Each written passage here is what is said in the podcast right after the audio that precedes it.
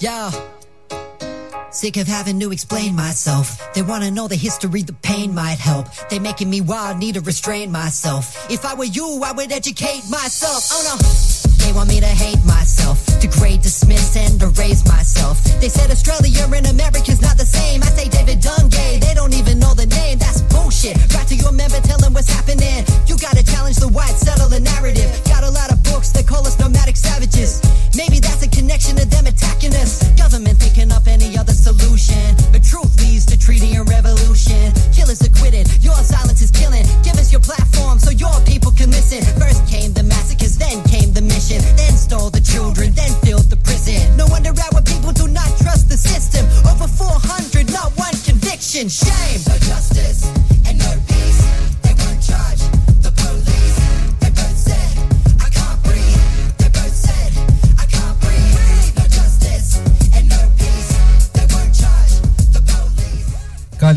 σας, καλώς ήρθατε στα μαθήματα αναπνοής με τον Χαράλαμπο Πουλόπουλο. Μια εκπομπή που ακούγεται από το διαδίκτυο, από το Beton 7 Art Radio και τη συχνότητα του ράδιο παρατηρητής στα 94 FM στη Θράκη.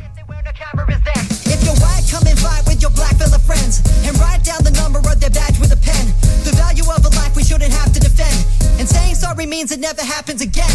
Some of these cops must. Τα μαθήματα αναπνοής είναι καλεσμένοι άνθρωποι γύρω μας που δυσκολεύονται να αναπνεύσουν, καθώς και εκείνοι που τους βοηθούν να ξαναβρούν την ανάσα τους. Δίνει βήμα να ακουστούν οι απόψεις εκείνων στους οποίους η καταπίεση, η βία και η απόρριψη στερούν το οξυγόνο. Όσο να σφιχτιούν μέσα στο αδιέξοδο τους φόβους και την αγωνία της καθημερινότητας αλλά ενίοτε και σε όσους κόβεται η ανάσα από έρωτα ή αγωνίζονται να μην σπαταλήσουν την πνοή που τους χάρισε τούτη η ανάσα.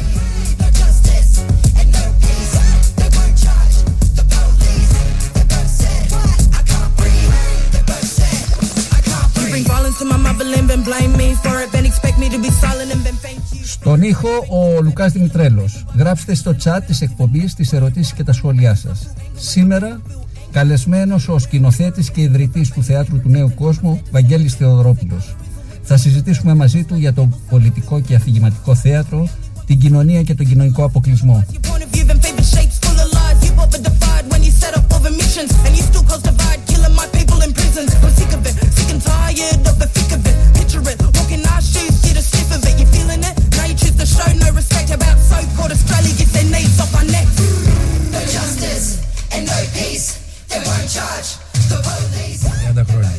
Ο Βαγγέλης Θεοδωρόπουλος γεννήθηκε, δεν θα πω πότε γεννήθηκες, αλλά θα μιλήσω λίγο για τις ρίζες σου από την Κωνσταντινούπολη και τη Μικρά Ασία.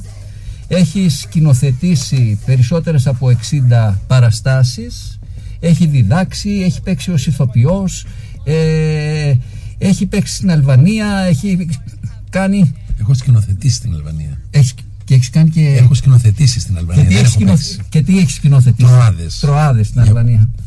Και ε, έχεις βέβαια και ένα μελανό σημείο να ξέρεις. Θα, θα αναφερθώ σε αυτό. Ποιο; Από το 2016 στο 2019 ήταν καλλιτεχνικός διευθυντής του Φεστιβάλ Αθηνών και Επιδαύρου. Αστείευομαι το μετανό σημείο. Ναι, ναι. Εννοώ, μια πορεία, μια πορεία στο ελεύθερο θέατρο, μια πορεία με παραστάσεις, με παραστάσεις στα- στο θέατρο του νέου κόσμου. Θα μιλήσουμε και για την εμπειρία σου ως καλλιτεχνικού διευθυντή στο θέατρο νέου κόσμου. Καλώς ήρθες Βαγγέλη, είμαι πολύ χαρούμενος που ήρθες. Και εγώ χαίρομαι που ξανασυναντηθήκαμε μετά από καιρό. Θε- Θυμάσαι ε, πότε συναντηθήκαμε. Συναντηθήκαμε το 2015 όταν Παρουσιάσαμε. που παρουσιάσαμε το, το βιβλίο που το Φεβρουάριο του 2015 ε, το βιβλίο Κρίση, Φόβος και Διάρρηξη της Κοινωνικής Συ- Συνοχής Που παρουσιάστηκε στο θέατρο του Νέου Κόσμου. του νέου κόσμου και παράλληλα ε, είδαμε και την παράσταση, μια εκπληκτική παράσταση, τα παράσιτα. Ιστορία δύο αδελφών που η μία Δύο είναι, κορίτσια. δύο κορίτσια είναι που, που, που Είναι στα ναρκωτικά. είναι στα ναρκωτικά. Μια εκπληκτική παράσταση. Ε, Και εγώ την αγαπάω πολύ. Για και, πες. και αυτά τα δύο κορίτσια. για πες μου για αυτή την παράσταση. Ε, Ας ξεκινήσουμε από αυτή. Έχει σχέση κιόλας και τότε ήσουν στο ΚΕΘΕΑ, έτσι δεν είναι; Όχι, δύο χρόνια πριν ήμουν στο Δύο Κεφέ. χρόνια πριν ήσουν. Ε, ήμουν στο Ναι, Κεφέ. αλλά σε Ήμουν- ξέρω από τότε. πιο Από πριν. τότε, ναι, ναι, ναι, εντάξει. πω, πω, πολλά χρόνια πριν. Ε, με- γιατί με είχε επηρε- επηρεάσει το ΚΕΘΕΑ και η δουλειά που γινότανε ε, έτσι ώστε όταν βρέθηκε στα χέρια μου αυτό το έργο τα παράσιτα παράσιτα από τη ζωή παρά, ε, πως κατηγορούν ε, τους ανθρώπους που είναι στα ναρκωτικά αυτός περνάει από δίπλα και θέλει να κλωτσίσει, να φτύσει ε, ή τίποτα από όλα αυτά για να μην λερώσει τα παπούτσια του τότε θα τον αποκαλέσει παράσιτο κιόλας. Ε, και με είχε πολύ έτσι ακουμπήσει αυτό το έργο ε, και έτσι το έκανα τι άλλο περισσότερο να πω από αυτό; Νομίζω στο ότι... θέατρο του νέου κόσμου ναι, Εντάξει, ναι. ναι, πράγματι νομίζω ότι αυτό το θέατρο ε, αναδείκνει ε, το άλλο, το ξένο, το διαφορετικό, αυτό που πολλές φορές δεν μπορούμε να κατανοήσουμε. Και να σου θυμίσω ε, το διάστημα, το επόμενο διάστημα, ε, παράλληλα με την παράσταση, είχατε και κάποιες συζητήσεις με το κοινό, δηλαδή επειδή ήταν ναι. πάρα πολύ βαρύ το, το, ναι, το, ναι, ναι, ναι, ναι, ναι. το, το, το, Ναι. το θέατρο. Και- Ερχόταν η Μάρθα Ιφωστέρη, έτσι δεν είναι; Ναι, με. Η Μάρθα και γινόταν συζητήσεις ε, φέρναμε τακτικά ε, ανθρώπους από την κοινότητα του και θεά ε, παιδιά δηλαδή που ε, κάναν θεραπεία και ήταν και οι πιο ωραίοι ομιλητές Ε, βέβαια, γιατί μιλάγανε από, με την ψυχή. ναι, τους. πιο, πιο καλοί από τους επιστήμονες δεν το συγκρίνω γιατί δεν μπορούν να συγκριθούν αλλά εκεί με συγκινούσαν εκεί με ακουμπάγανε πολύ βαθιά ε, στο πως ε, με, με τι δύναμη μπορούν να ξεπεράσουν, να ξεφύγουν, να γλιτώσουν να προχωρήσουν στη ζωή τους ε, που έχουν περάσει περισσότεροι από πάρα πολύ δύσκολες τα ξέρεις εσύ καλύτερα από μένα να μην μιλήσω γι' αυτά Ε, ε, Νιώθω άσχημα τώρα αν κάποιος τα ξέρει καλύτερα. Πώς να, με- πώς να, τα, πώς να τα χειριστώ εγώ. ε, καλά, δεν μιλάμε σήμερα. γιατί, για, για- μιλάμε για, τη- για το θέατρο περισσότερο. Αλλά θέλω να σε ρωτήσω, πώς επιλέγεις, ας πούμε, τα έργα που, που θέλεις να σκηνοθετήσεις ή να ανεβάσεις στο, στο θέατρο του νέου κόσμου, γιατί παίζονται παράλληλα και άλλα. Και άλλων, και άλλων Και σκηνοθετών, άλλων όχι, μόνο, σκηνοθετών. όχι μόνο μένα. Ναι, ναι. Συνήθως είναι ε, νεότεροι από μένα οι σκηνοθέτες οι άλλοι και οι ομάδες οι θεατρικές γιατί είναι μέσα στο χαρακτήρα του θεάτρου μας αυτό, του θεάτρου του νέου κόσμου ε, το να δίνεται βήμα σε νέες δυνάμεις. Από την αρχή αρχή το 97 ξεκίνησε με την πρώτη παράσταση που ήταν ο κοινός λόγος της Έλλης Παπαδημητρίου και μία που είχε προηγηθεί αλλά μιλάω τώρα για το χώρο. Άλλη μία είχα κάνει ως παραγωγή δικιά μας ε, ε, που μετά αυτή η εταιρεία έγινε το θέατρο του νέου κόσμου τη φιλονικία του Μαριβό που παίχτηκε ε, σε ένα χώρο στη Μαυρομιχάλη σε έναν υπόγειο χώρο. Ε, πώς επιλέγω τα έργα ναι ε, νομίζω ότι τελικά ο καθένας μας που ασχολείται με το θέατρο έχει και τη δικιά του διαδρομή τι πράγματα του ταιριάζουν, ποια τον ακουμπάνε ε, για ποια πράγματα θέλει να μιλήσει. Ε, και εμένα με ενδιαφέρει πως αφουγκράζεσαι ε, σαν καλλιτέχνης αυτό που συμβαίνει γύρω σου στην κοινωνία και πως αυτό μπορείς να το συναντήσεις και στο θέατρο και να το προτείνεις. Ε, έχει πολύ μεγάλη σχέση το θέατρο του νέου κόσμου με ε, οι παραστάσεις που κάνω. Ε, να φέρω για παράδειγμα τις φετινές. Ε, μπορεί να σου βγάζω τη σειρά που θες να το κουβεντιάσουμε αλλά φέτος οι παραστάσεις είναι η τριλογία των Lehman Brothers. Ε, πώς ξεκίνησε αυτός ο κολοσσός από τρεις, τρεις Εβραίους ε, τρει, τρεις νέους ανθρώπους που πήγανε στην Αλαμπάμα στην Νότια Αμερική δηλαδή στην περιοχή που ήταν ε, όταν πήγαν αυτοί το 1844 ε, εκεί ήταν οι δούλοι. Ε, και πώς εξελίχθηκαν και πώς η πλεονεξία και η λεμαργία οδηγεί και στην ε, καταστροφή των άλλων αλλά και, και του ονείρου σου.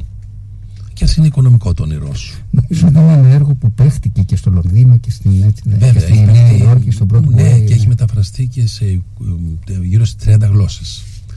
Ε, και το δεύτερο που κάναμε φέτος, που έκανα, που σκηνοθέτησα, ήταν το Τσέρνομπιλ της Αλεξίεβιτς, που υπάρχει ως βιβλίο που είναι καταγραμμένες αφηγήσεις από την Αλεξίεβιτς. Α, νομίζω και ήταν και ο λόγος που δεν δίνονται τα Νόμπελ για ένα βιβλίο, δίνεται για αυτά που κάνεις στη, στη διαδρομή σου. αλλά πρέπει να παίξει πάρα πολύ μεγάλο ρόλο γιατί ήταν μια, ένα, ένα βιβλίο που και στην Ελλάδα αλλά και παγκοσμίως έτσι ακούμπησε τον κόσμο αφηγήσεις από ανθρώπους που οι ίδιοι ζήσανε ως πυροσβέστες και επιζήσανε ως ε, στρατιώτες, ως πολίτες ή που αρρωστήσανε συγγενικά τους πρόσωπα ε, γυναίκες που μιλάνε για τον σύντροφό τους που χάσανε ε, και πώς έγινε όλο αυτό το πράγμα. Ε, ένα, ένα θα έλεγα σκληρό έργο σκληρό από το τι συμβαίνει στους ανθρώπους κάτω από αυτές τις συνθήκες ραδιενέργειας που από τη μια έβγαινε να είναι επίκαιρος στις μέρες που ζούμε. Ε, έχουν τελειώσει παραστάσεις του. Αλλά από την άλλη έτσι για να πω τι συνέβη και με αυτή την παράσταση δεν μπόρεσε να παιχτεί όσο θέλαμε ε, γιατί δεν αντέχεται και ο κορονοϊός μαζί με την ραδιενέργεια του Τσέρνομπιλ. Έπεφτε νομίζω βαρύ στον κόσμο πάρα πολύ. Ναι, νομίζω όμως ο, θα ξαναγυρίσουμε στην τριλογία των uh, Lehman Brothers των, των Lehman γιατί ξεκινάει εδώ και πάρα πολλά χρόνια και φτάνει μέχρι σήμερα, μέχρι την κατάρρευση της. Μέχρι το 2008. Μέχρι το 2008. Ναι.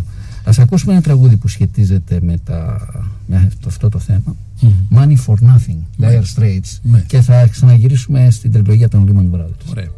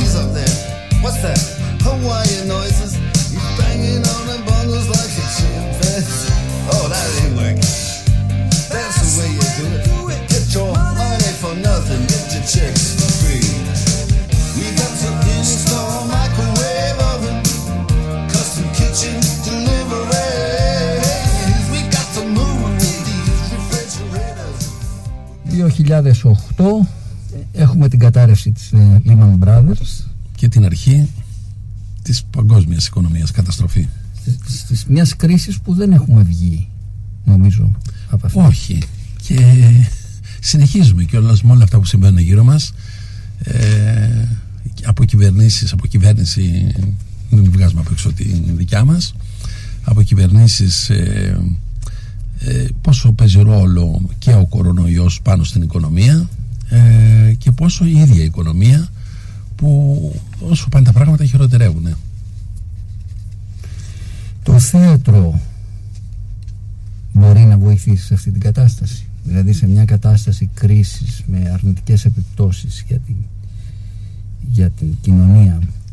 Πώς μπορεί να συμβάλλει το θέατρο στο να συνειδητοποιήσουμε κάποια Ναι, πράγματα. μόνο με τη σκέψη. Δηλαδή το θέατρο δεν είναι να κάνει μάθημα και το Lehman Brothers που να διευκρινίσω ότι παίζεται ακόμα και θα παίζεται μέχρι την Κυριακή των Βαΐων 17 Απριλίου ε, παίχτηκε αρκετό καιρό, ε, έξι μήνες όλη τη σεζόν δηλαδή από την αρχή της σεζόν τον Οκτώβριο μέχρι 17 Απριλίου ε, πάντα η δικιά μου άποψη είναι ότι δεν είναι για να πούμε να κάνουμε μάθημα τι είναι. Δεν το θεωρώ καλό θέατρο το να λες τον άλλον τι είναι σωστό ή τι δεν είναι αλλά πως θέτει ένα έργο για μια παράσταση ερωτήματα στο θεατή. Οπότε η σκέψη και οι οποιασδήποτε επ- επ- επιδράσεις ανήκουν στο θεατή και όχι εσύ του λες τι πρέπει να κάνει. Ε, είμαι κατά αυτού του είδους του διδακτικού θεάτρου Είναι όμως πολιτικό θέατρο. απολύτως Είναι πολιτικό έτσι. ναι, δεν- πολιτικό. δηλαδή, Βέβαια, εδώ πέρα ακόμα στην Ελλάδα πρέπει να διευκρινίζουμε τι είναι πολιτικό θέατρο. Ε, γιατί το πολιτικό στην Ελλάδα ε, πολύ συνειδητά ε, είναι το θέατρο το οποίο δηλαδή είναι στρατευμένο ε, να μιλάει πολιτικά και το, ε, με τη στενή έννοια. Ε, αλλά δεν αυτό το δεν σημαίνει πολιτικό θέατρο. Πολιτικό θέατρο για μένα είναι ε, ξεκινάει από την αρχαιότητα και δεν ε, ε, και διατρέχει τους αιώνες γι' αυτό και παραμένουν κάποια έργα. Γι' αυτό και παραμένει ο Σοφοκλής ή ο Ευρυπίδης ή ο Αριστοφάνης για να πω μια και το πιάσα από εκείνη την εποχή. Ε, μέσα σε όλη τη διαδρομή δηλαδή οι συγγραφείς οι οποίοι συγγραφείς ήταν και σ- ε, σε παλιότερα χρόνια και μέχρι ε, προ Χριστού ε, ήταν και, ο σκηνοθέτη, ήταν και σκηνοθέτης και συγγραφέας ο- ήταν μάλλον συγγραφέας που έπρεπε να κάνει όλα τα άλλα. Από το να παίζει, να, σκη- να σκηνοθετεί που χωρίς να ονομάζεται τότε σκηνοθεσία ε, να διδάσκει ε, τα κείμενα στους ε, ηθοποιούς του και πάει λέγοντας ε, όλα μαζί αυτά τα πράγματα. Ε, πα- αυτά τα έργα μείνανε ή μένουν όσα μένουν μέσα στον χρόνο γιατί ακριβώς ε, αφουγκράζονται τη δικιά τους εποχή.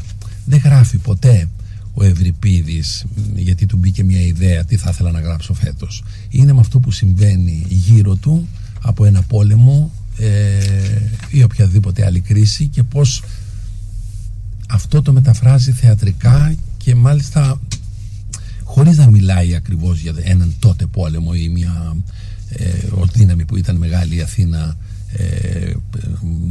προσ- ε, τε- ε, όχι μόνο προσπάθειες να κατακτήσουν κάποια μέρη και να υποφεληθούν όπως η Σικελία για παράδειγμα.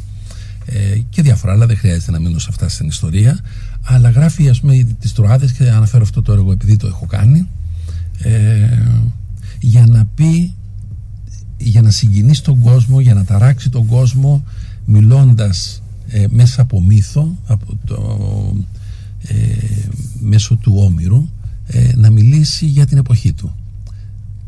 Ε, γιατί όλα γύρω από αυτό κινούνται. Παίρνουν δηλαδή, παίρνανε τότε μέσα από το εκτός από την κομμωδία παίρνανε ένα θέμα α, για να μιλήσουν όμως για τη δικιά τους εποχή και όχι για το παρελθόν. Το χρησιμοποιούσαν το παρελθόν για να μιλήσουν για το σήμερα. Ε, αυτά τα έργα αντέχουν μέσα στο, αντέξανε μέσα στο χρόνο και ο Σέξπιρ και, ο, και στον αιώνα μας ε, από τους μεγάλους συγγραφείς που ε, από τον Μπέκετ μέχρι όποιον άλλο θε- θέλετε να θεωρείτε σπουδαίο, θεωρεί σπουδαίο και, και εσύ και, οι θε- και οι ακροατές μας ε, μένουν στο χρόνο γιατί ακριβώς όχι, φω- δεν φωτογραφίζουν αλλά όταν ε, Βεβαίως δεν αρκεί μόνο να μιλάς για την εποχή σου, αλλά και τι, σε, τι μέγεθος ποιητής είσαι, ε, συγγραφέας είσαι. Ε, δεν σημαίνει ότι όποιος πιάνει ε, την εποχή του ε, είναι και σπουδαίος ε, συγγραφέας. Ε, το ξέρουμε σε όλα τα είδη γραφής. Ε, αυτή είναι η δικιά μου θέση και μέσα από αυτό πορεύομαι και διαλέγω γιατί από εκεί ξεκίνησε η, η κουβέντα δηλαδή η δικιά σου πρόταση και σκέψη. Ε, τα έργα τα βρίσκεις και έρχονται και σε βρίσκουν γιατί το μυαλό σου είναι μέσα σε έναν κόσμο. Και μ' αρέσει να, ε, αν χαίρομαι για κάτι θα έλεγα ότι χαίρομαι για μια συνέπεια ρεπερτοριακή που ε, έχω στο θέατρο ε, με τις επιλογές των έργων. Δεν έχω και τον κατάλογο μπροστά μου να έλεγα να διαλέξω από τα 60 έργα τα 50 να πω να αυτό όλα είναι πάνω σε, σε ένα δρόμο και άμα είναι καλές παραστάσεις γιατί αυτό παίζει με τα ρόλο έχει και συναντιέται και με ένα κοινό παίζουν όλα ρόλο. Ε, γι' αυτό μίλησα και για το Τσέρνομπιλ. Ε, και ακόμα και η στιγμή που παίζεται ένα έργο. Ε, και γι' αυτό αναγνωρίζω ότι ενώ ήταν πάρα πολύ ωραία τα κείμενα, πολύ ωραία ομάδα ηθοποιών, ε, δεν άντεξε και το καταλάβαινα από τον κόσμο. Δεν άντεχαν όλο αυτό που συνέβαινε, το πόσο βάρος τους, τους, ε, τους έβαζε ε, ζώντας ένα άλλο βάρος μεγάλο που έχει να κάνει με το θάνατο, που έχει να κάνει με το φόβο του θανάτου όπως, όπως είναι ο, ο κορονοϊός. Έτσι είναι, ο κορονοϊός επηρέασε πολλούς ανθρώπους, ένα μεγάλο μέρος της κοινωνίας, μην πω όλη την κοινωνία, ενδεχομένως διαφορετικά κάποιους που είναι σε δυσχερέστερη θέση από κάποιους άλλους. Ε, τι έγινε με το θέατρο, ας πούμε, τι συνέβη στο χώρο του θεάτρου τα τελευταία δύο χρόνια; Γιατί η πανδημία του COVID-19 νομίζω ότι έπληξε το, το, το, το θέατρο. Ε, ε, ναι ε, ε, για να ας πούμε εμείς κάναμε το είχαμε πρόβες είχαμε φτάσει γενικές πρόβες στο Lehman Brothers και κάναμε γενική πρόβα και δεν κάναμε πρεμιέρα και έμεινε η παράσταση στο, στο ψυγείο για 1,5 χρόνο. Δοκιμάσαμε να ανέβει ενδιάμεσα. Πάλι τα κλείσανε τα θέατρα. Ε, πιο εύκολα κλείνεις ένα θέατρο παρά ένα αεροπλάνο που είναι την κόσμο και χωρίς να ανακυκλώνεται ο αέρας. Ε, ή μέσα σε ένα μετρό που είναι ο ένας πάνω στον άλλον ε, σαρδελοποιημένος ήτανε ε, χωρίς να έχουν ε, προβλέψει έστω εξαερισμό, εξαερισμό φυσικό να ανοίγουν παράθυρα. Υπάρχουν πολλά λεωφορεία τα οποία δεν έχουν, δεν αερίζονται. Και να είναι ο κόσμος να πηγαίνει το πρωί στην εργασία του, να επιστρέφει το απόγευμα και να είναι ε, φορώντας και μάσκα. Πόσο να προστατέψει η μάσκα. Κάνει πάρα πολύ καλό και καλό είναι να τη φοράμε. Ε, και θα έλεγα ότι τα θέατρα και οι άνθρωποι του θεάτρου είναι πάρα πολύ πειθαρχημένοι. Ε, δηλαδή οι πρόβες γινόταν σε συνθήκες που προσέχαμε και γι' αυτό ειδικά στην πρώτη περίοδο, τον πρώτο χρόνο, να το πω έτσι, όταν, όταν μας ανοίγανε, γιατί μας ανοίγανε, μας κλείνανε, μας ανοίγανε, μας κλείνανε και αυτό είναι καταστροφικό. Γιατί άμα δεν έχει μια συνέχεια και μια φορά, πόσο να πάει καλά μια παράσταση. Ε,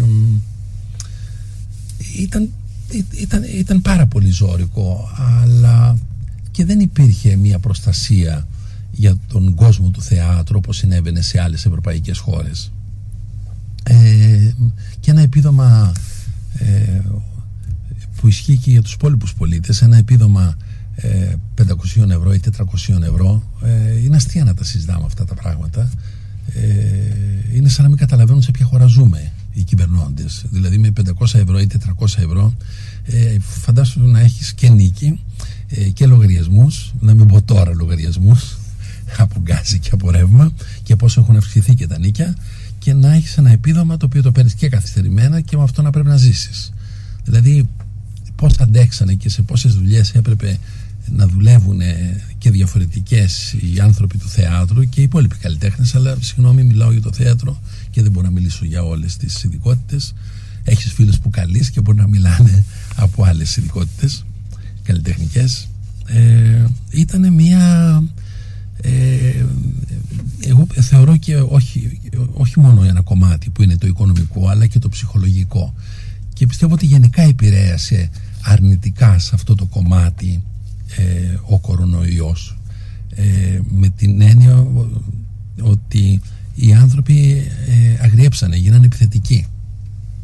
Δεν ξέρω αν το έχεις παρατηρήσει. Ε, νομίζω πολύ εύκολο. Και γι' αυτό διαβάζουμε ακόμα και για τις γυναικοκτονίες για βία μες στο σπίτι και πάει λέγοντας το να είσαι έγκλειστος τόσο πολύ καιρό και να μην υπάρχει παράθυρο ε, διαφυγής ε, αυτό το πράγμα σε φορτίζει και την πληρώνει ο πιο αδύναμος. Μέσα σε ένα σπίτι πιο αδύναμη είναι η γυναίκα ε, και την πληρώσανε πάρα πολύ μεγάλος αριθμός γυναικών ε, σε όλη αυτή την περίοδο και όχι μόνο στην Ελλάδα και τα παιδιά βέβαια. Και τα παιδιά βεβαίως. Και μόνο μάρτυρας να είσαι σε αυτό που βλέπεις με τους γονείς σου ε, είναι μια πολύ μεγάλη ζημιά ε, για, το, για την ψυχή σου και για το μυαλό σου. Πώς βλέπεις την επόμενη μέρα εσύ; Ποια επόμενη τώρα, γιατί όλο με επόμενες ζούμε. είμαστε τώρα δύο χρόνια που ζούμε με επόμενες. Αυτό δύο χρόνια. Ε, είμαστε 13 χρόνια. Πότε ήταν το. το Όχι, εγώ μιλάω για την περίοδο Α, ναι. COVID, πούμε. Ναι, ναι.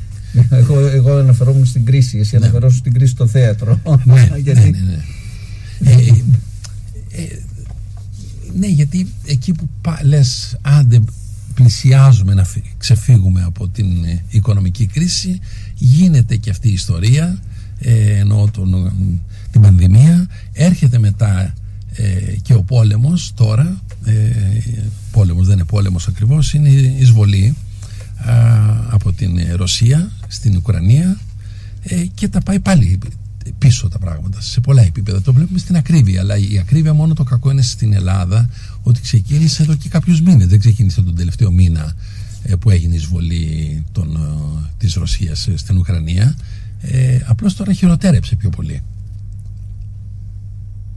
Και εκεί που λες να πάρω το αυτοκίνητό μου ή τη μηχανή μου να πάω μια εκδρομή λες πως θα πάρω βενζίνη έτσι να πάρω μια ανάσα.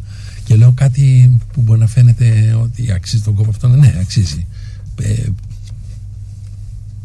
ναι ε, αξίζει να παίρνει ανάσα ο άνθρωπος να μπορεί να βρεθεί ε, έξω από αυτό το κλείσιμο που είχαμε. Θα σου βάλω ένα πολύ ωραίο τραγούδι. Εμένα μου αρέσει πάρα πολύ. Ε, είναι το The Ghost of Tom Joad. Ε, το ξέρεις, του Bruce Springsteen. Ναι. Ε, από τα σταφύλια της οργής του John Steinbeck και είναι ένα έργο που από μυθιστόρημα έγινε αλλά δεν έχει γίνει θεατρικό. Μπορεί να σου δώσει κάποια ιδέα να το ακούσουμε.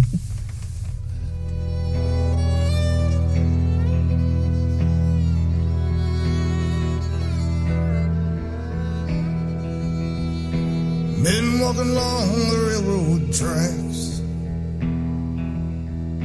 Gone someplace with no going back Highway patrol choppers coming up over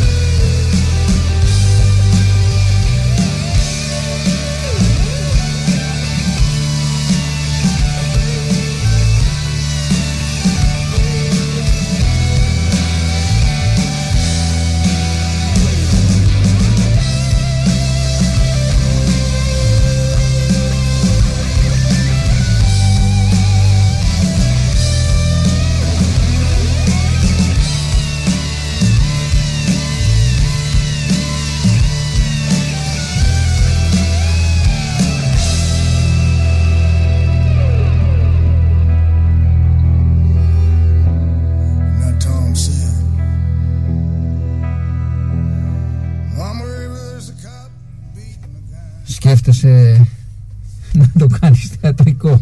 Ποιο; Στα φίλια της οργής να βρεις κάποιος Δεν ξέρω, δεν με σεναριογράφο. βάζεις τώρα σε τέτοια διλήμματα. Ή σκέφτεσαι κάτι άλλο. σκέφτομαι τώρα κάτι άλλο. Αυτή την εποχή σκέφτομαι κάτι άλλο. Με ενδιαφέρει ε, ένα, ένα κείμενο, ένα θεατρικό έργο που είχε γράψει η Έλλη Παπαδημητρίου. Η Έλλη Παπαδημητρίου δεν θα την ξέρει ένα, μεγα- ένα μεγάλο μέρος του, του κόσμου που μας ακούει. Ε, είναι, ήταν φοιτήτρια όταν έγινε η μικρασιατική καταστροφή ε, στην Αγγλία, Γεωπόνος ε, και όταν γύρισε στην Ελλάδα ποιήτρια. Α, έτσι, και θα πω για λίγα λόγια.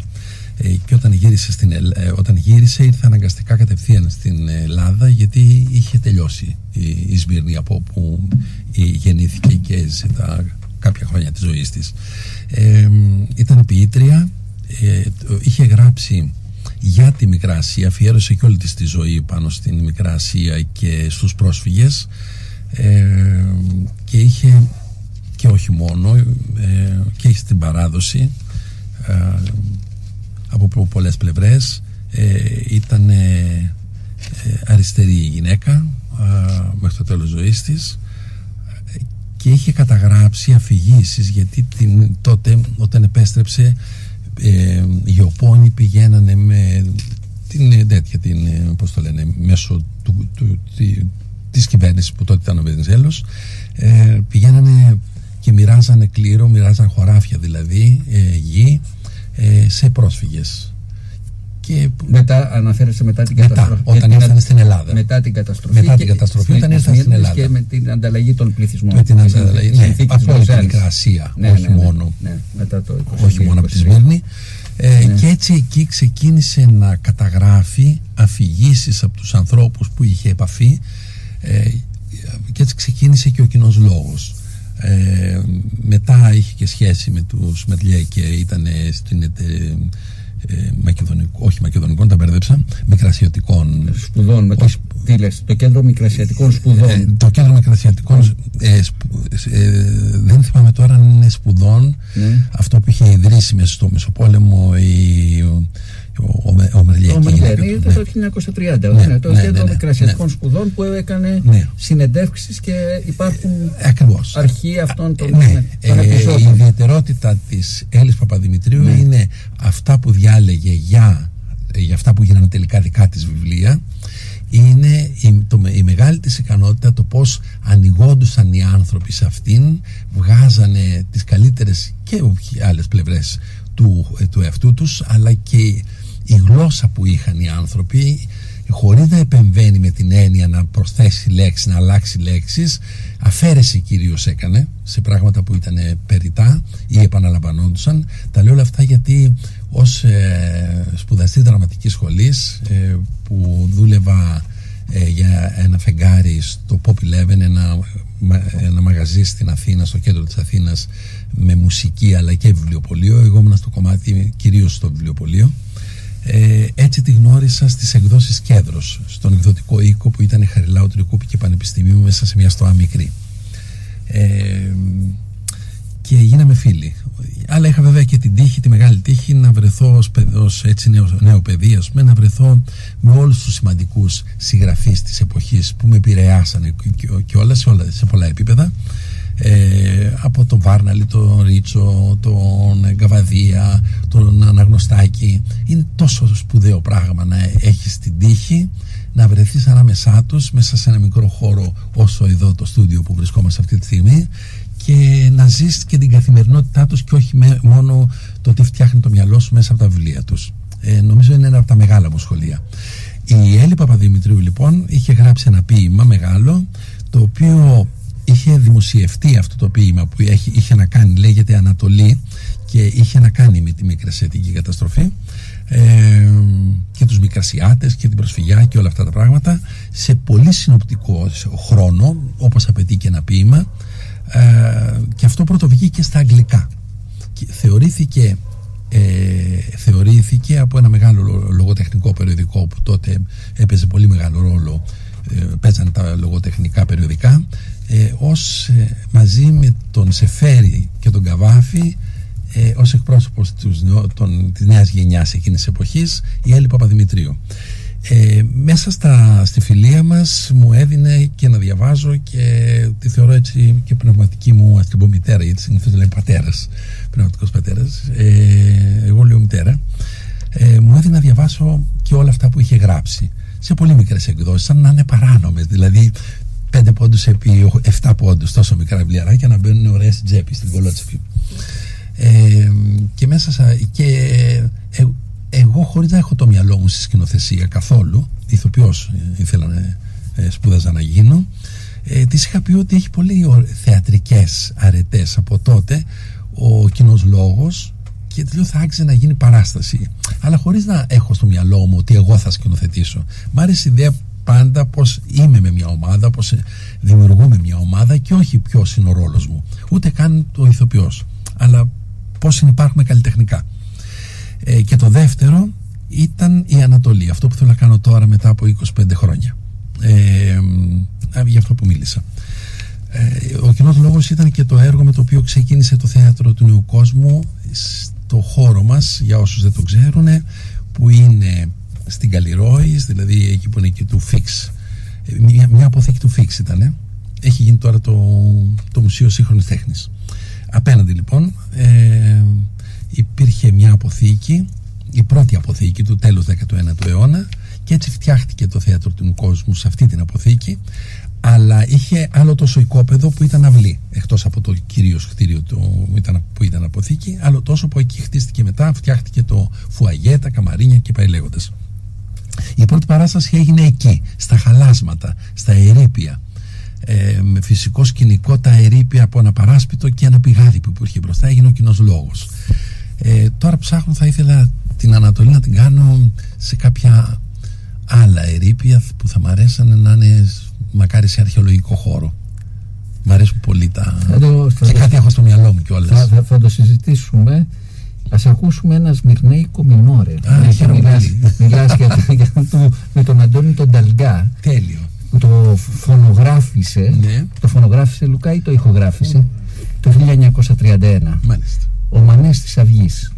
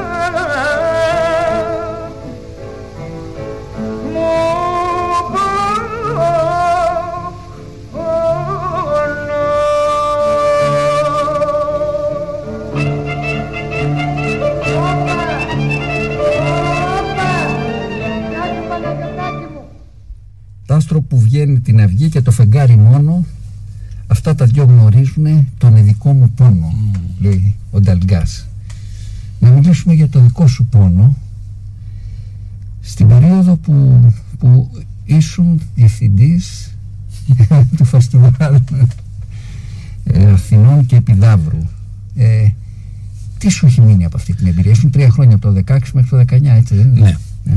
Ε, εντάξει, δεν είναι μόνο πόνος τα πράγματα. Αλλιώς φεύγεις, ή τουλάχιστον εγώ θα έφευγα από την αρχή.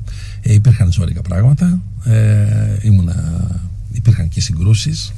Ε, παρότι είναι, είναι τρελό. Ε, ε, ως αριστερός και δεν ε, ντρέπομαι να το λέω ε, υπήρχαν ε, υπουργοί που ήταν ε, του ΣΥΡΙΖΑ, τρεις περάσανε και που χωρίς να σταθώ τώρα σε αυτά ε, με τους δύο ήρθα σε πολύ μεγάλη σύγκρουση και δημόσια δεν, γιατί θεωρώ ότι στη δουλειά που κάνω ε, πρέπει να στηρίζουν ε, τον καλλιτεχνικό διευθυντή ε, και όχι να καθυστερούν από τα πιο ανάλαφρα πράγματα έτσι ώστε να προχωρούν τα πράγματα, να προχωράει η δουλειά. Ε, αυτό το αντιμετωπίζεις εντάξει, με, θέλει και με συγκρούσεις γιατί είναι και ένα κομμάτι του δημοσίου αυτό πρόβλημα, ε, θα έλεγα γενικότερο ε, και προσώπων. Ε, απ' την άλλη, για μένα είχε πολύ ενδιαφέρον επειδή προέρχομαι από ένα θέατρο και εσύ είναι πάρα πολύ μικρό σε σχέση με το τι είναι ένα φεστιβάλ, α, τι πρέπει να είναι ένα φεστιβάλ, α, το θέατρο του νέου κόσμου. Δηλαδή πράγματα που με ενδιαφέρουν ή με ενδιαφέρανε πώς αυτά με, με κέντρο αυτό γιατί είναι ο εαυτός σου μέσα σε αυτά πάντα τον εαυτό σου βάζεις Ε, δεν είναι κάτι δεν είσαι μελετητής που αντικειμενικά όσο μπορεί ο καθένας ε, κρίνει και προβάλλει, ε, παρουσιάζει και πάει λέγοντας. Ε, ως, ως καλλιτέχνης λοιπόν με ενδιαφέρον πράγματα που κάνω στο θέατρο του νέου κόσμου πως αυτά παίρνουν άλλη διάσταση, μεγαλώνουν και απλώνται περισσότερο στην κοινωνία. Ε, πάντα κάθε χρόνο υπήρχε ε, θεματική. Ε, ας πω τις δύο τελευταίες. Η μία, η μία η, ήταν με θέμα ε, το ξένο. Α, και η τελευταία χρονιά ήταν στη διαφορετικότητα. Ε, με τη διαφορετικότητα είχε πλάκα γιατί κιόλας ε, έγινα και πρωτοσέλιδο στην, ε, στην Εστία και σε δύο κουτσομπολίστικες εφημερίδες αυτές ούτε, ούτε καν τις ξέρω αυτές τις βλέπω όμως τα περίπτερα ε, και πρωτοσέλιδο ε, γιατί είχαμε ε, για αφίσα ένα άγαλμα ε, ε,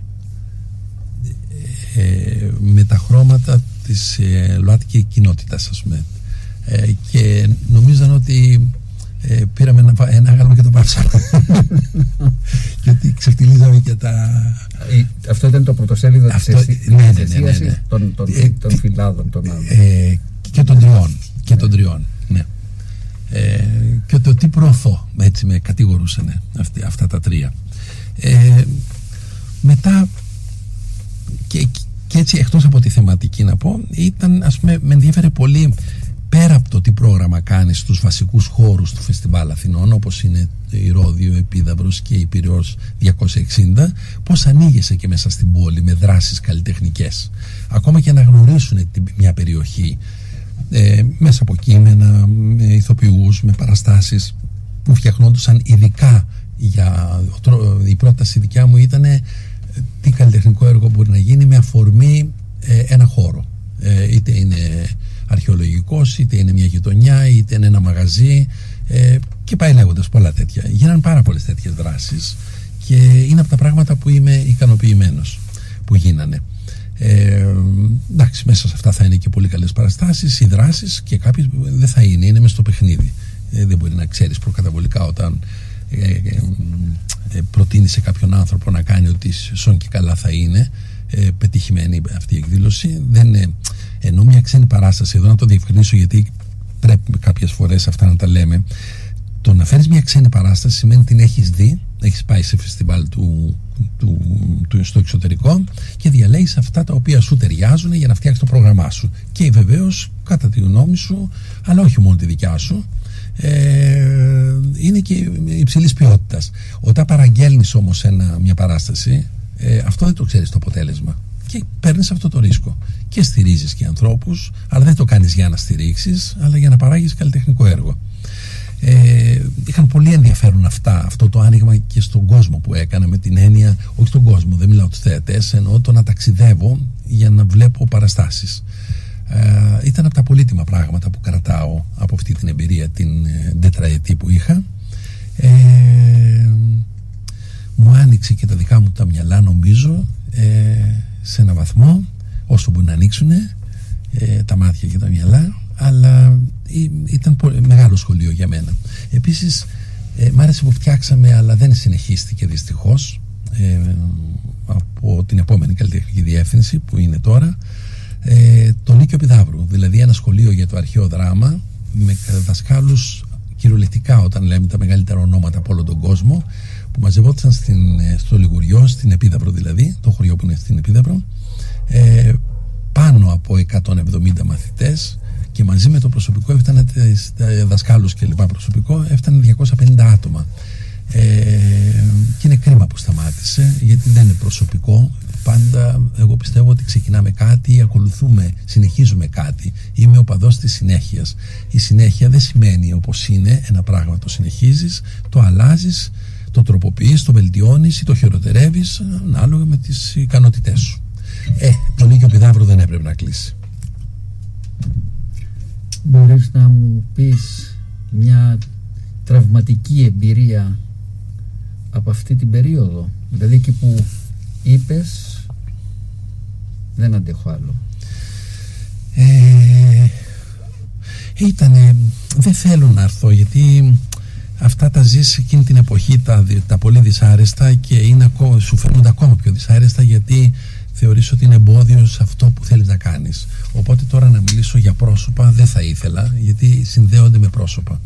Συνδέονται με πρόσωπα είτε εντός του φεστιβάλ είτε ε, από το Υπουργείο Πολιτισμού και νομίζω ότι δεν, δεν έχει νόημα να ζω μέσα σε αυτό δεν έχω καμία πίκρα απολύτως ε, δεν με ενδιαφέρει να κρατάω μια, μια πίκρα, πίκρες στη ζωή μου ότι ε, εντάξει, εγώ, εγώ με έναν τρόπο παρετήθηκα. Είπα δεν θέλω να συνεχίσω. Ακόμα και μου ζητάγανε την ανανέωση. Ε, δεν ήθελα να συνεχίσω. Ε, κουράστηκα πάρα πολύ. Ε, μετά στην πορεία άρχισα να βλέπω ποια ήταν τα θετικά για μένα, τι μου ήταν καλό. Ε, τι θα, όχι τι θα έκανα πάλι αν ξαναπήγαινα, αν αναλάμβανα, αλλά εγώ πώς ε, βλέπω και μπορώ να κάνω κριτική στη δικιά μου θητεία. Ωραία. Ε, νομίζω ότι πηγαίνουμε προς το τέλος. Δεν είπαμε πολλά πράγματα για το αφηγηματικό θέμα. Είπαμε, ναι, είπαμε ε, μόνο ότι η αφήγηση ε, ότι για τις παραστάσεις αυτές που έχουν γίνει αλλά και στην κατηγορία αφηγηματικό θέατρο που ξεκινάει από την αρχή του θεάτρου του νέου κόσμου και μέχρι σήμερα είναι ας πούμε και οι Lehman Brothers αφηγηματικό για όσους δεν το γνωρίζουν δεν είναι αφηγούμαστε απλώς μια ιστορία πάντα μέσα από ε, θεατρικούς όρους ε, ε, ε αφηγούμαστε μια ιστορία. Αλλά το, αυτό είναι και το θέατρο εγώ θα έλεγα. Και ξεκινάει έτσι και από την εποχή του Ομήρου. Δεν υπήρχε η έννοια θέατρο. Βέβαια αλλιώς είναι σήμερα αλλά για να το ξεκαθαρίσουμε λιγάκι αυτό. Όχι διάβαζε, τα λέγανε απ' έξω γιατί που να τα διαβάζεις ε, το παραμύθι που λες σε έναν, ε, σε έναν άνθρωπο ή σε ένα παιδί ε, είναι αφήγηση. Ε, το θέατρο είναι αφήγηση. Λέμε μια ιστορία μέσω μιας παράστασης. Αυτό μπορεί μέσα στην διαδρομή επιλέγοντας το τι έργα θέλεις να κάνεις εμένα μου αρέσει αυτή η κατηγορία που υπάρχει η έννοια της αφήγησης ε, πώς μπλέκεται με το θέατρο. Ε, τώρα θα έπρεπε να μιλάω για το Lehman Brothers για να εξηγήσω πολύ περισσότερο. Αλλά όπως λες πλησιάζουμε προς το τέλος.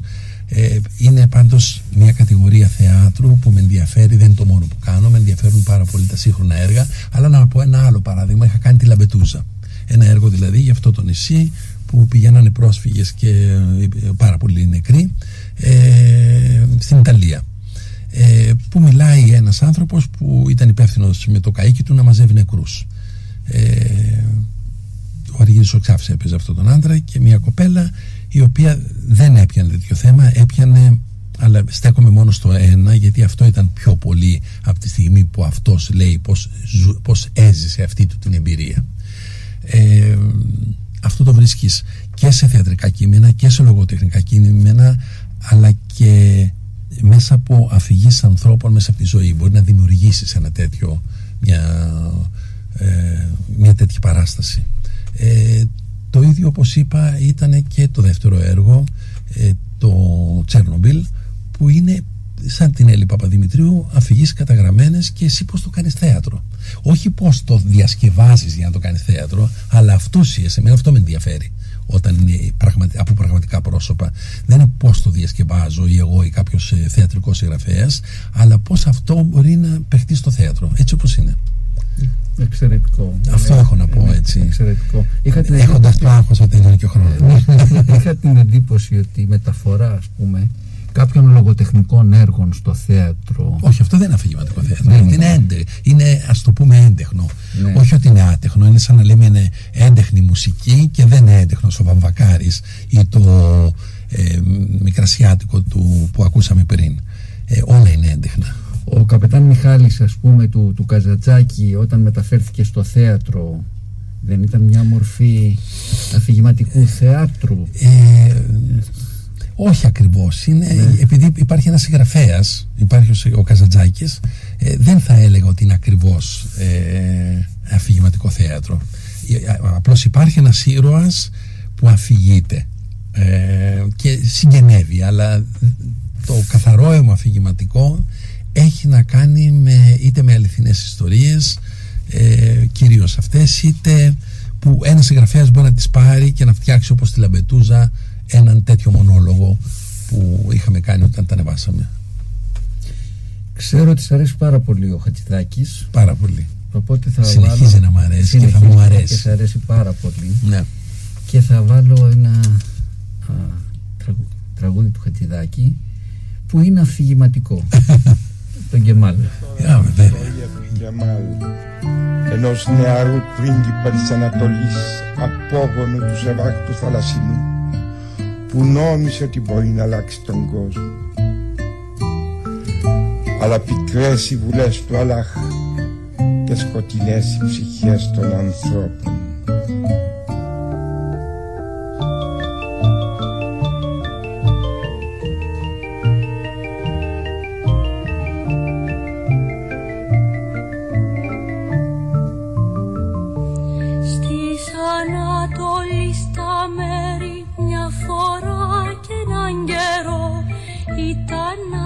Το και μέρη μου χλιασμένο το νερό.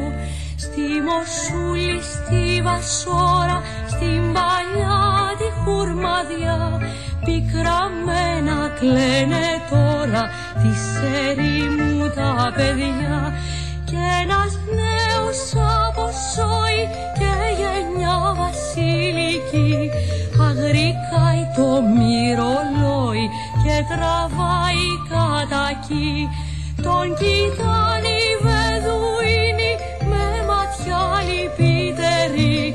Κι ορκός τον αλάχ τους δίνει πως θα αλλάξουν οι καιροί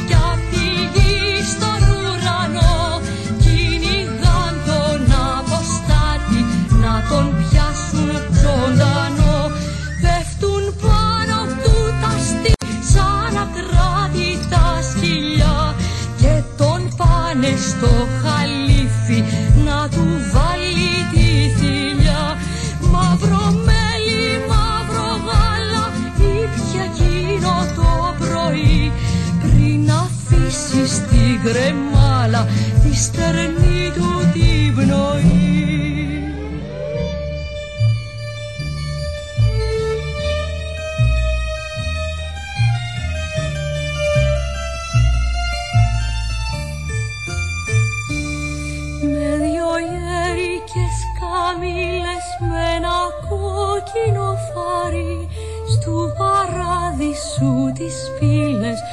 προφήτης Καρτερή. Πάνε τώρα χέρι χέρι κι είναι γύρω συννεφιά.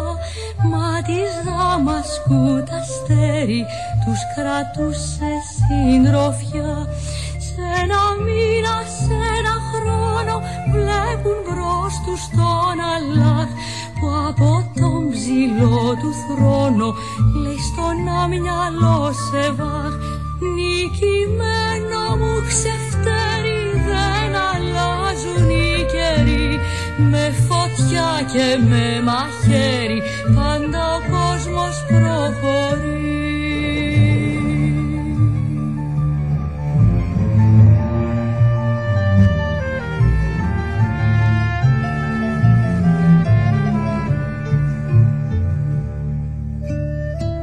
Καληνύχτα και μάλ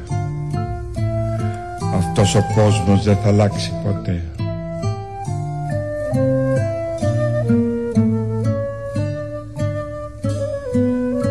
Καληνύχτα Βαγγέλη τι λες, αυτός ο κόσμος θα αλλάξει ή δεν θα αλλάξει; Πρέπει να έχουμε την αισιοδοξία ότι μπορεί να αλλάξει. Δεν μπορούμε να ζούμε μέσα σε μια απεσιοδοξία. Ε, να είμαστε συνειδητοί που ζούμε, τι συμβαίνει, αλλά πρέπει να έχουμε μια, εγώ τουλάχιστον δεν μπορώ να το προτείνω άμα δεν το κουβαλάς και εσύ από μόνος σου, ο καθένας μας εννοώ, ε, μια αισιόδοξη στάση απέναντι στη ζωή και οι, οι αγώνες που δίνεις είναι ε, από αισιοδοξία, δεν γίνονται από, από πίκρα. Άρα πώς αποχαιρετάμε τον κόσμο; Με ένα χαμόγελο. Με ένα χαμόγελο. Λέμε καληνύχτα και καλό ξημέρωμα. Καληνύχτα και καλό ξημέρωμα. Γεια σας, σας ευχαριστούμε που μας ακούσατε. Την άλλη εβδομάδα θα τα πούμε.